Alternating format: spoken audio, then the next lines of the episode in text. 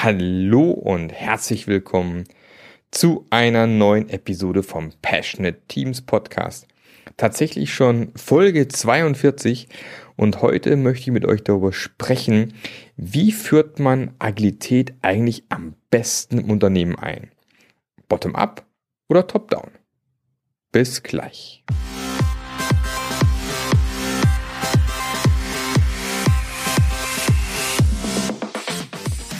Der Passionate Teams Podcast. Der Podcast, der dir zeigt, wie du Agilität erfolgreich und nachhaltig im Unternehmen einführst. Erfahre hier, wie du eine Umgebung aufbaust, in der passionierte Agilität entsteht und vor allem bleibt. Und hier kommt dein Gastgeber, Marc Löffler. So, da sind wir wieder. Diesmal sitze ich hier wieder mal in einem Hotelzimmer. Es ist nachts 0 Uhr 41 aktuell und ich mache das nur für euch jetzt, ne? Also ich, am Sonntag muss eine Folge raus, also habe ich gedacht, nee, äh, ich hock mich jetzt nochmal hin, nehme das Ganze auf. Ich mache das gerade mit dem Handy und blöd war vorhin, der Akku war leer und äh, das Mikrofon kann man hier ans Handy anstecken, aber dann kann man nicht aufladen. Also musste ich ein bisschen noch warten, bis der Akku so einigermaßen voll ist und ich die Folge aufnehmen kann. Aber alles gut. Ähm, wir wollen schließlich hier Kontinuität beweisen und eine weitere Folge rausballern, damit ihr da tatsächlich auch wieder ähm, den, die neue Woche oder von mir ist auch den Sonntagnachmittag mit einer Podcast-Folge genießen könnt. Und tatsächlich ist der, ähm, geht es dieses Mal in dieser Folge um eine Frage, die reinkam vor kurzem. Und zwar wurde mir die Frage gestellt, wie ist es eigentlich, vor allem in, in sag mal, Firmen, wo starke Prozesse schon existieren, wie führt man dort am besten agiles Arbeiten, agile Methoden ein? Ist es am besten, wenn man irgendwie hier bottom-up startet, sprich mit einem Team mal irgendwie loslegt, oder ist es besser, top-down loszulegen? Also welche Variante ist die bessere? Schauen wir uns mal die ganzen Varianten im Detail an. Starten wir mal mit der Variante Bottom-up. Also wir starten mal mit einem Piloten. Und das ist eine Methode, die ich auch schon mehrfach angewendet habe, dass eine Firma sagt, okay, wir möchten einfach mal mit dem ersten Team agil starten, unsere Erfahrungen sammeln und mal schauen, wie das klappt und dann das Ganze nach und nach ausrollen. Und die Idee ist tatsächlich eben mit diesem ersten Piloten zu lernen, woran hapert, was hindert uns daran, tatsächlich agil zu arbeiten und äh, entsprechend Dinge abzustellen, um dann quasi im nächsten Schritt tatsächlich die nächsten Projekte zu starten. Das kann dann gut funktionieren, wenn ich tatsächlich den Support auf allen Ebenen habe. Also wenn eine Firma zu mir kommt und sagt, ja, Marc, wir möchten erstmal nur mit einem Piloten starten, äh, alles andere ist mir erstmal zu komplex oder nicht so mein Ding, dann sage ich, ja, ist okay, aber was ich dann haben möchte, ich hätte dann gerne den Support auf allen Ebenen. Also sprich, vom Vorgesetzten, vom Vorvorgesetzten, dass man wirklich bis ganz oben hin den Support hat. Falls irgendwelche Themen hochpoppen und irgendwas nicht funktioniert, dass wir dann auch entsprechend auf diesen Ebenen mit dem Management sprechen können und Dinge abstellen können. Also ich möchte und fordere auch tatsächlich ein, den Management Support auf allen Ebenen. Und die Gefahr ist nämlich ansonsten, wenn man das nicht macht, dass das Ganze im Keim erstickt wird. Also sprich, wir starten so ein bisschen, ich nenne es immer Guerilla-Scrum oder so, ja, oder Guerilla-Agilität. Wir starten einfach mal irgendwie irgendwo in, in einer Ecke des Unternehmens mit Agil. Und dabei ist eigentlich drumherum noch gar nicht die Voraussetzung da, damit Agilität wirklich funktioniert. Das Management ist noch nicht wirklich hinten dran und, und supportet das Ganze. Die Führung ist nicht wirklich geschult worden. Und dann hat man vielleicht, weiß ich nicht, ein paar Monate Freude, aber mittelfristig geht das ziemlich schnell nach hinten los. Ich vergleiche es ja immer gerne mit äh, einer Blume, die ich in die Wüste pflanze. Sieht schick aus für einen Tag, aber dann irgendwann ist auch Feierabend. Was wiederum gut eben funktioniert, wenn der Support da ist, kann es tatsächlich funktionieren, dass so ein Pilotteam so ein bisschen nach dem Motto Leading by Example funktioniert. Bei einem Kunden von mir haben wir tatsächlich ein Team komplett aufgesetzt mit agilen Methoden. Und dieses Team war in einer Abteilung integriert und hat den ganzen Support auch bekommen vom Management entsprechend.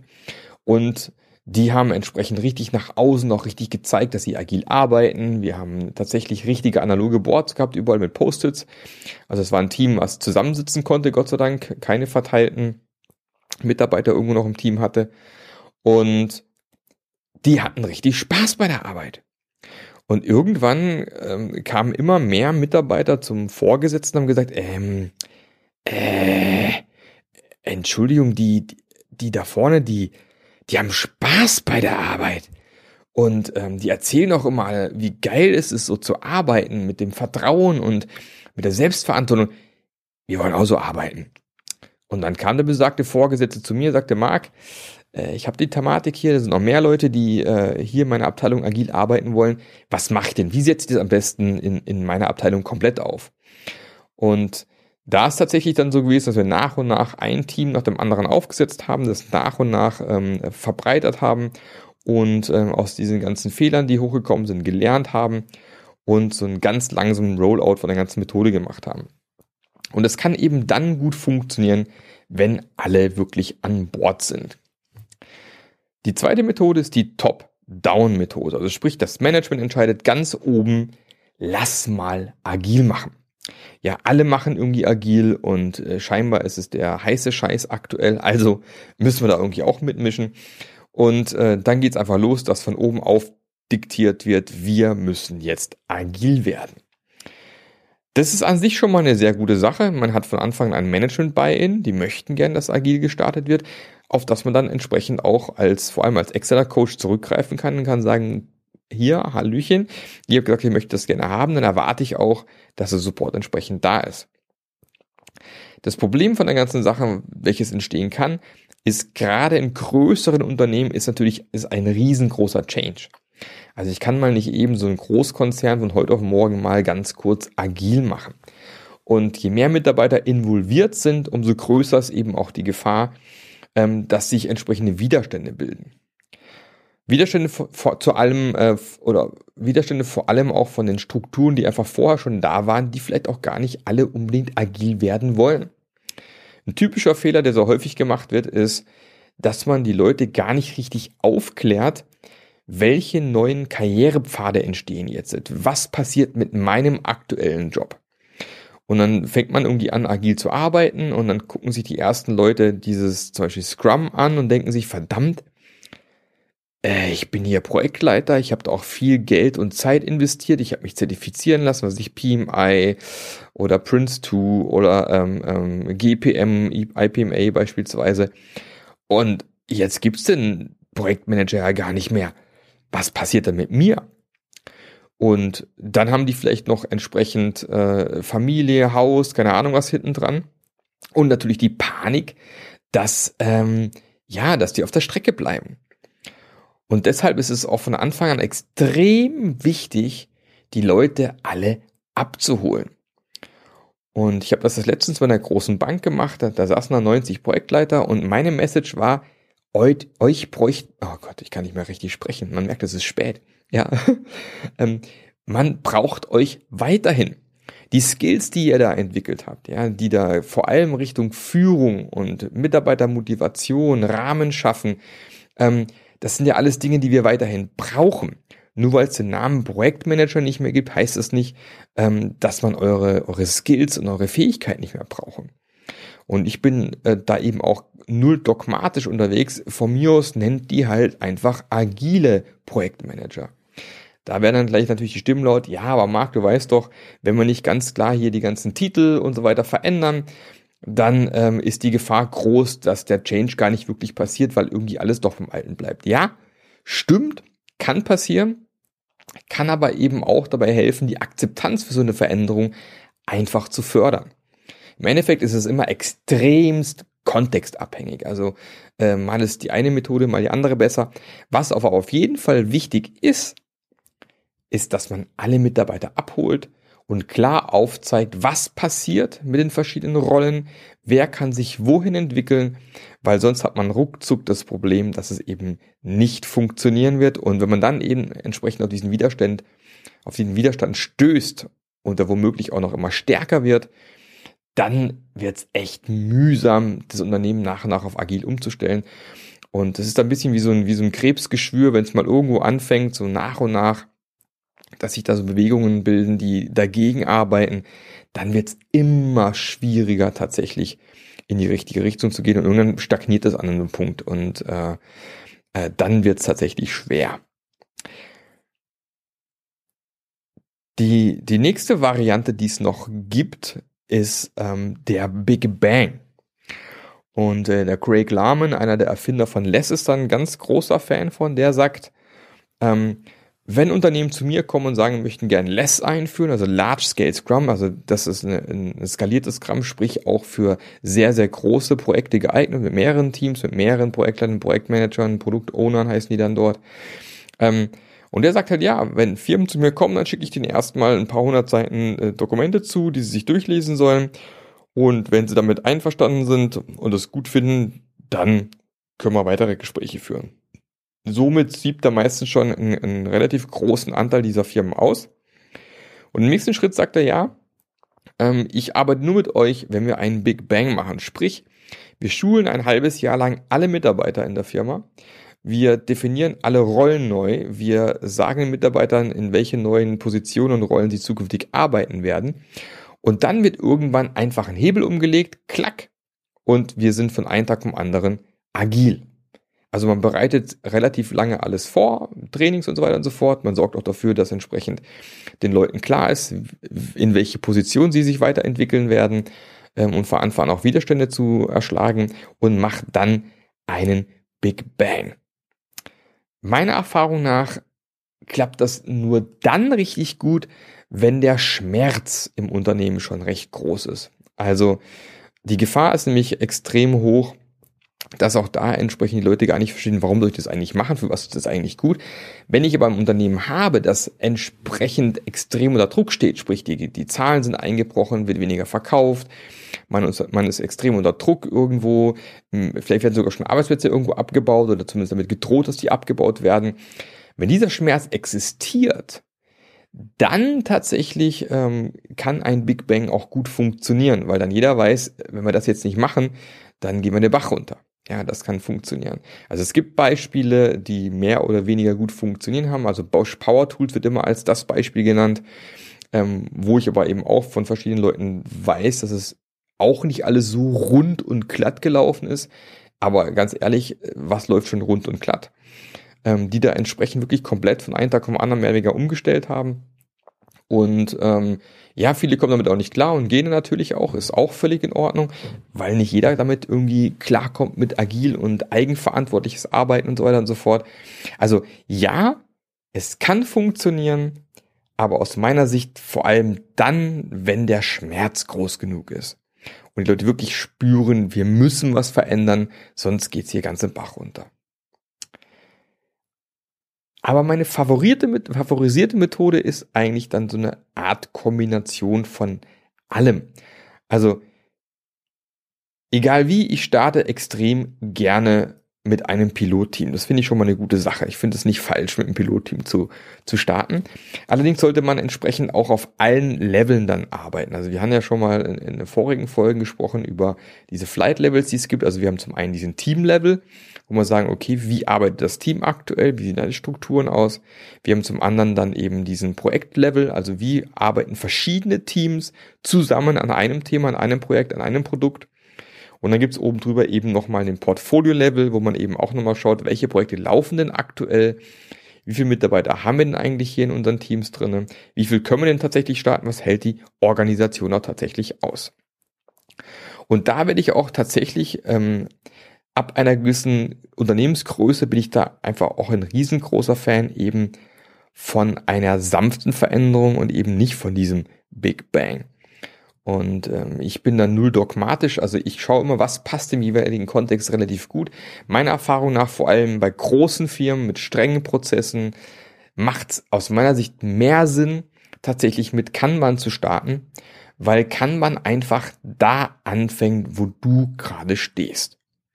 Also Kanban akzeptiert erstmal alle Prozesse, so wie die sind, akzeptiert alle Rollen, wie sie sind und selbst wenn der Prozess aktuell halt nicht so prickelnd ist, ja, also im wahrsten Sinne des Wortes vielleicht sogar kacke, geht man im ersten Schritt einfach hin und visualisiert mal, was da ist. Und ähm, dann bekommt man halt aus Butterbrot geschmiert und sieht meistens relativ schnell, wo der Hase im Pfeffer liegt, wie so schön heißt, oder wo die Flaschenhälse sind. Und dann kann man nach und nach anfangen, diese Systeme umzustellen und nach und nach eine Veränderung loszutreten. Aber eben ist es noch nicht so krass, dass gleich überall irgendwie alle Fetzen fliegen und alle Rollen umgestellt und alle Prozesse umgestellt, sondern es ist ein Prozess, der langsam läuft und aus meiner Sicht meistens auch nachhaltiger ist weil diese Veränderungen eben Schritt für Schritt passieren und nicht ein riesengroßer Sprung, den nicht alle mitmachen. Und da ist es dann eben auch extrem wichtig, auf allen diesen Levels, die es gibt, Team, Projekt und äh, Portfolio-Level entsprechend anzusetzen, überall Transparenz ähm, zu erzeugen und dann nach und nach Dinge abzuarbeiten. Das zweite Element, was ich da extrem wichtig finde, mit dem ich ganz häufig auch starte, ist eine, eine Passion-Analyse. Also ich nutze mein Passion-Modell, um entsprechend zu gucken, wie sind denn die Voraussetzungen aktuell? Wo müssen wir vielleicht noch ansetzen?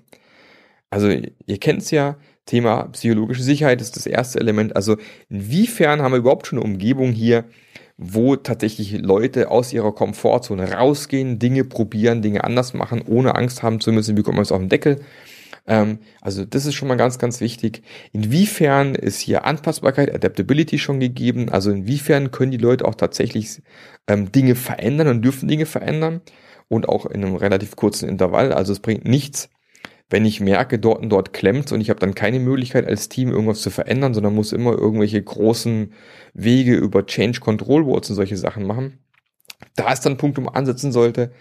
Dann ganz wichtig, wie sieht es eigentlich mit der Vision aus? Also zumindest auf Produkt- oder Projektlevel sollte es in irgendeiner Form eine Vision geben, dass die Leute wissen, wo geht die Reise eigentlich tatsächlich hin. Und auch bei einer agilen Transformation aus meiner Sicht ist extrem wichtig, sich mal klar zu machen, warum und wozu, vor allem wozu ist fast noch besser, machen wir das Ganze? Ähm, was versprechen wir uns davon? Was sind die Ziele, die da dranhängen? Aber eben es macht eben auch Sinn, wenn die Firma eine, äh, auch bei einer gewissen Größe hat, einfach eine gewisse Firmenvision zu haben, dass man weiß, wo die Reise hingeht. Wenn die Firmen natürlich sehr groß sind, verschiedene Geschäftsbereiche haben, dann kann man natürlich auch für jeden Geschäftsbereich eine Vision haben.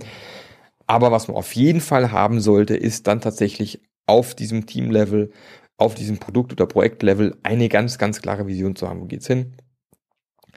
Dann sollte man sich eben anschauen, wie werden die Mitarbeiter derzeit eingesetzt, ähm, werden sie ihren Stärken entsprechend eingesetzt oder fokussiert man sich immer noch stark auf die Schwächen? Wie weit ist das Unternehmen dort? Was kann man da tun? Was kann man da ansetzen? Und ähm, um dann im nächsten Level zu schauen, wie sieht es eigentlich mit der Unabhängigkeit aus? Also haben die Mitarbeiter in einem gewissen Rahmen die Möglichkeit, selber ihre Prozesse und Tools zu definieren? weil einfach erfahrungsgemäß äh, die Leute meist am allerbesten wissen, weil die sind ja einfach auch erfahrene Ingenieure oft, Informatiker, was auch immer, die meist am allerbesten wissen, welche Tools für sie gut funktionieren.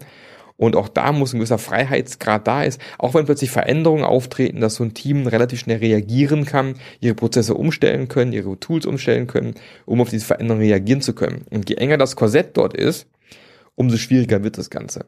Ja, also die Gefahr ist dann relativ hoch, dass ich sehr, sehr viele Zombies im Unternehmen habe. Also äh, andere reden auch von Bewohnern, ja. Die kommen halt jeden Tag zur Arbeit, halten sich ganz kristallklar an diese Prozesse, trauen sich aber null irgendwas Neues ausprobieren, weil sie Angst haben, es gibt eins auf dem Deckel, wenn der Prozess eben nicht eingehalten wird.